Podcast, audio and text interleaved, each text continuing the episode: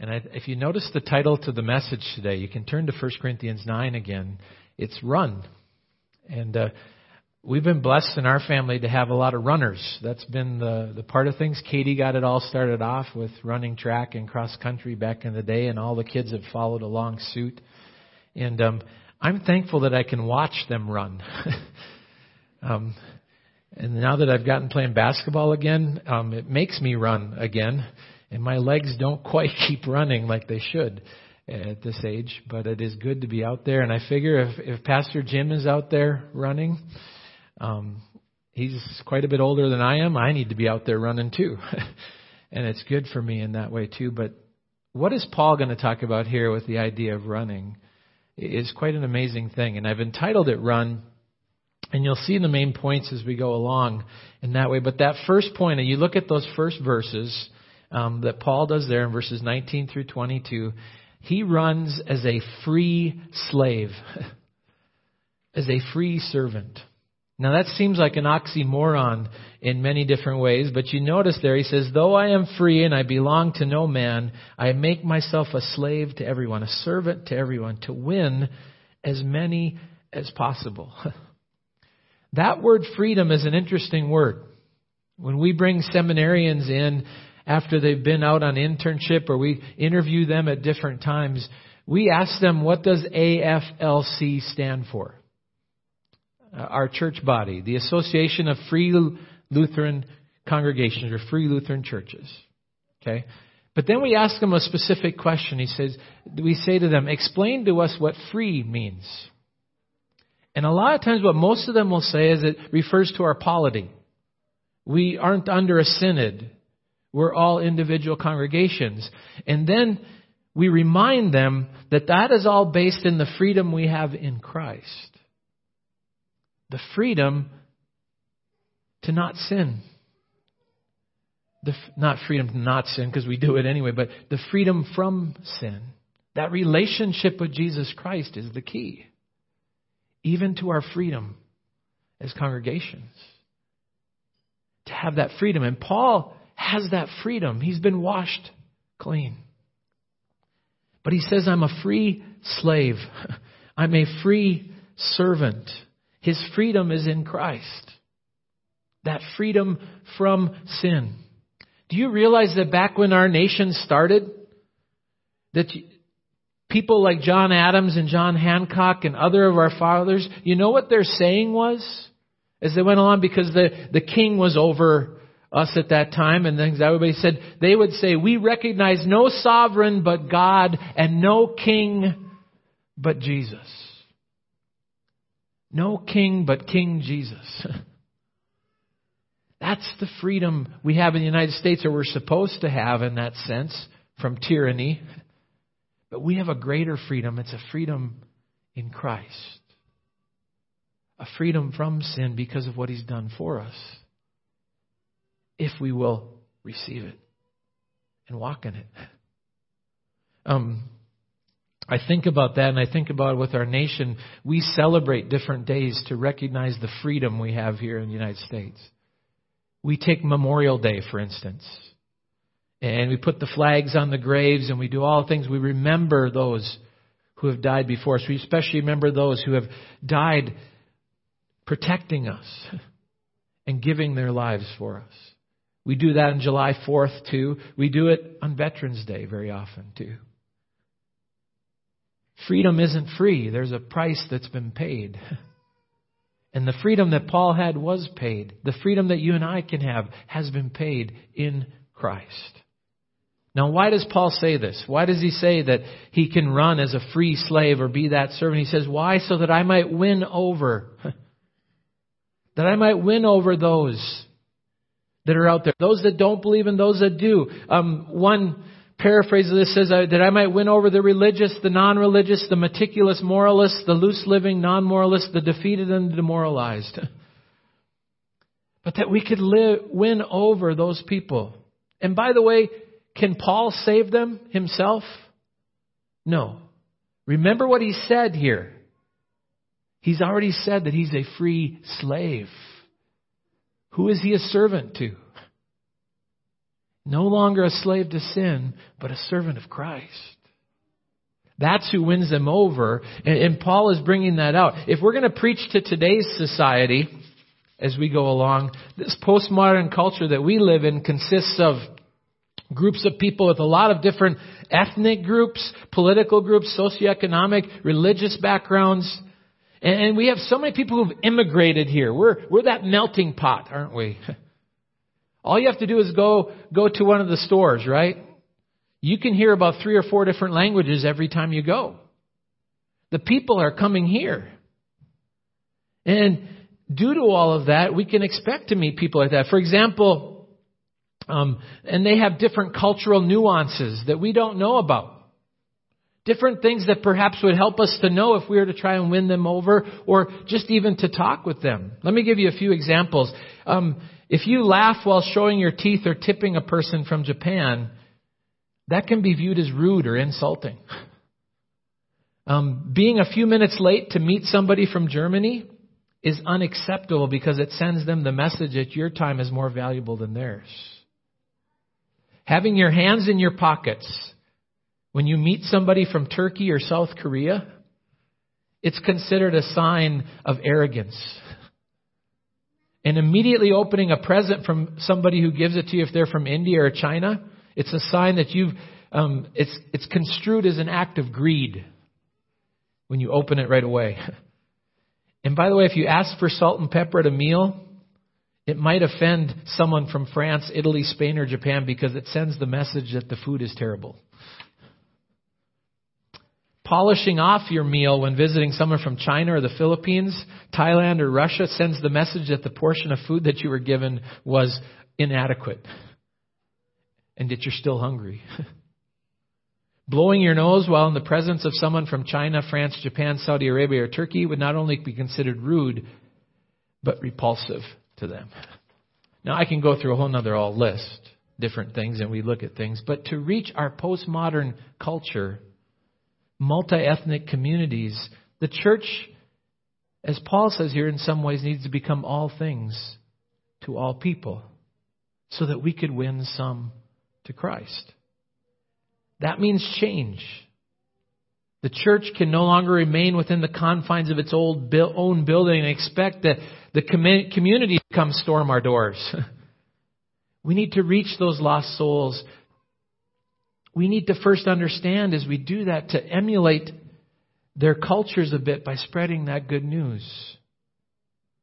This, of course, by the way, does not mean that we share in their sin or that we change the message that God has entrusted to us, but merely changing the methods sometimes that we share the gospel. To not only show respect, but for also us sometimes to be able to speak that cultural language. Now, again, catch me on that. We're not changing the message. And we're not changing necessarily even who we are at those points, but we go forward in that way and we know about them. It becomes us thinking about them and wanting to reach them rather than us getting caught in that pride thing again, all about ourselves. The church needs to change from the inside too. We need to truly want to make our family hospitable to the diverse populations. And again, it's not to change everything, but it's to be aware of those people and their needs. To reach those hearts. To become and to be a slave to others in that sense, a slave to the gospel. I like to put it this way. I think of it this way to be in this world, but to keep our bearings. To keep our bearings in Jesus Christ. By the way, Jesus gave that great commission, did he not? All authority has been given to me in heaven and earth. Go therefore and make disciples of all nations teaching them to observe whatsoever I've commanded you. For lo, I'm with you always, even to the very end of the age. So, as we are in this world and we want to keep our bearings in Christ, Paul says, when I'm with the Gentiles who don't follow Jewish law, I too live apart from that law, so I can bring them to Christ. But I do not ignore the law of God. I obey the law of Christ. It doesn't mean that we're chameleons either. We don't throw off the things of God, but there are times where we have to go out to reach. But we want to keep our bearings in the right spots. One person put it this way they said, Too many Christians remind me of the London Bus Company years ago. That transit company was striving for efficiency. They made it their goal to always be on schedule. no other bus route in any other community seemed to even rival their efficiency. So how did they do it? How did they manage to keep such a tight schedule? Well, it seems that if they were in danger of getting behind, behind schedule, their drivers were instructed to simply not stop at bus stops. Even when there were people waiting there for the bus. So you can imagine that made some customers fairly angry.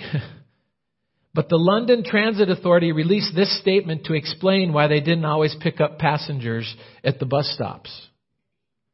Quoting them here now, it says, It is impossible for us to maintain our schedules if we are always having to stop and pick up passengers. Now, what's wrong with that picture? a bus company does not exist to meet a schedule. The purpose of the bus company is to pick people up and drop them off. In the same way, what is our purpose as believers in Jesus Christ? To pick people up and to drop them off at the feet of Jesus Christ. Before Jesus left and returned to heaven, he gave the church those marching orders, did he not? As we just read a little bit ago. See, that's the second part here in verse 23. Paul runs as a free slave, a free servant, but he says, run to share. In verse 23, don't just talk about it, be in it. Live this life. It'd be so much. Sometimes I know Joyce and I have talked about this. We, we think we should just move to Alaska and build our house somewhere out in the middle of nowhere so that we can be apart from this world. It's, it's tempting at times because of all that flows in. But God wants us to be a part of this world, not the world to be a part of us, but to live in this world and to run, to share God, not just to talk about it, but to be in it and to be a part of it. Back in the 1960s, there was a young high school boy. Um, his name was John Baker. And uh, he loved to run. In fact, he loved running so much that his dream was to be on the high school track team. The only problem was the coach wasn't interested. John was too short, too slight to be a runner. But John's friend was built like a runner. In fact, John's friend was such a promising runner that the track coach heavily recruited him for the team. But that boy wasn't interested. That was when John came up with a plan so that he could join the team. He told the coach, he said, I promise you, coach, if you let me run on the team, I'll get this boy to join the team. So John got on the team because he got the boy to join. And the team's first race was a 1.7 mile cross country race through the hills of Albuquerque, New Mexico. Of course, there were a number of other schools there for the meet, and so was the reigning state champion runner, Lloyd Goff. All the eyes were on Lloyd Goff. It seemed like a foregone conclusion. That's who they're going to see winning this race. And as they started the race, Lloyd Goff led the pack as they disappeared over the hills. And for the next few minutes, the spectators waited and they watched as the race went on. And then at last, they saw one lone figure running toward them. Everybody assumed it was Lloyd Goff, but it wasn't. Guess who it was? That's right, it was John Baker. He led the pack. He was not only won the meet that day, but he set a new meet record. When asked how he was able to win, John said he asked himself a simple question. He said, Am I doing my best? And then he fixed his eyes on the runner ahead of him until he passed him. And then the next and the next until there was no one left. See, the last part of this, Paul in verses 24 through 27 says, When you run, run to win the prize. Everyone runs, it says there, but there's only one who wins. Paul's talking about a race. He's using it as that picture. He's not expecting that all of us can win the same race. But he's saying, run as if you're running to win that race. That's what he's telling the Corinthian church. That's what he's telling us. God says, run to win. And by the way, who has already won the victory? God has won the victory over sin and death and the devil. And we can run in that, and we can run to win that race. He says there, we run, they run to get a crown, but that crown won't last. The crown that we can get will last forever. And by the way, even if we win that crown, where does it end up? All those crowns end up at the feet of Jesus, the one who saved us. I'm not just trying to give you a pep talk today. That's not the goal of this sort of thing. Paul is pointing out to run and how to run and how to live. how to live for Jesus in that way. To win that eternal prize. to run hard to the finish line. Years ago, there's a story um, concerning Paul Bear Bryant. Those of you who are football fans and know about Alabama and different things, you'll recognize that name. He's a football legend. He was an amazing teacher, a coach, a, a motivator. His players knew that if they were going to play for Bear Bryant, they would have to give 110%. They had to be completely determined to do their best. The story goes that during one of the games, his team was ahead by six points with only one minute to play. Alabama had the ball and it looked like the game was all sewed up. All the quarterback had to do was hand off the ball to the running back and the game would be over. Everyone in the crowd was beginning to celebrate. However, the quarterback decided on his own that he wanted to score another touchdown. And he decided that he would surprise both the other team and his coach, Bear Bryant. so he got in the huddle and he called for a passing play. He just knew that the other team was thinking that he'd hand the ball off, so it would be easy for him to throw a short pass from, for six more points. He would surprise the fans, the opposing team, his own coach with his intelligent play calling. Stepping back, he caught the ball from the center, looked around, and he threw the pass. But the opposing defensive cornerback came around and suddenly intercepted it. He was a world class sprinter, this cornerback from the other team. And it was off to the races. Everybody in the Alabama crowd groaned as they knew what a foolish thing that that quarterback had done. Suddenly everybody knew that Alabama was going to lose the game. There was no one on Alabama's team that could catch this defensive cornerback, this world class sprinter. It was an easy pick six, and then the extra point, and Alabama would lose the game. And on the sideline, Coach Bear Bryant was livid. But the Alabama quarterback, who was known for his arm, he was a lousy runner. He couldn't run a decent 40 yard dash. But that day, his feet were on fire. He took off running as hard as he could and caught the cornerback at the five yard line and tackled him, and time ran out, and Alabama won the game.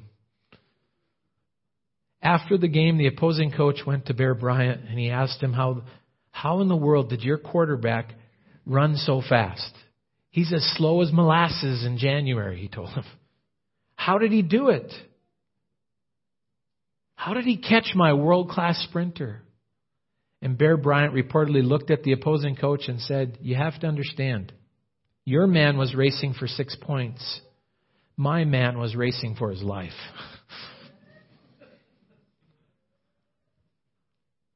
the quarterback was determined. Sometimes I think we forget that we are racing for our lives. our life has been redeemed. But we can live our life to the fullest as a slave, as a servant of Christ, as a slave to all. Stay alert, it says here. Stay in top condition. Don't get caught napping here. Finish well. Let me close with this story. It's the story of Robert Reed. Let me tell you something about Robert Reed. He can't run. He can't box. He can't take part in any physical contest. His hands are twisted. His feet are useless. You see a picture of him actually on the left up there. He can't bathe himself. He can't feed himself. He can't brush his teeth. He can't comb his hair.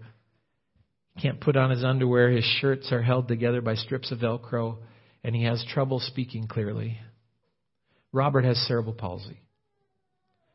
His disease keeps him from driving a car, riding a bike, and going for a walk, but it didn't keep him from graduating from high school or attending Abilene Christian University. And cerebral palsy did not keep him from teaching at St. Louis Junior College or from venturing overseas on five mission trips. And Robert's disease didn't keep him from becoming a missionary to Portugal. He moved to Lisbon all by himself in 1972, all alone. And there he rented a hotel room and began studying Portuguese. He didn't even know the language. he found a restaurant owner who would feed him after the rush hour and a tutor who would instruct him in the language. Then he stationed himself daily in the park where he distributed brochures about Jesus. Within six years, he had, he had pointed 70 people to the Lord who had accepted Christ. How'd he do that? Well, Robert did that by keeping his eye on the prize.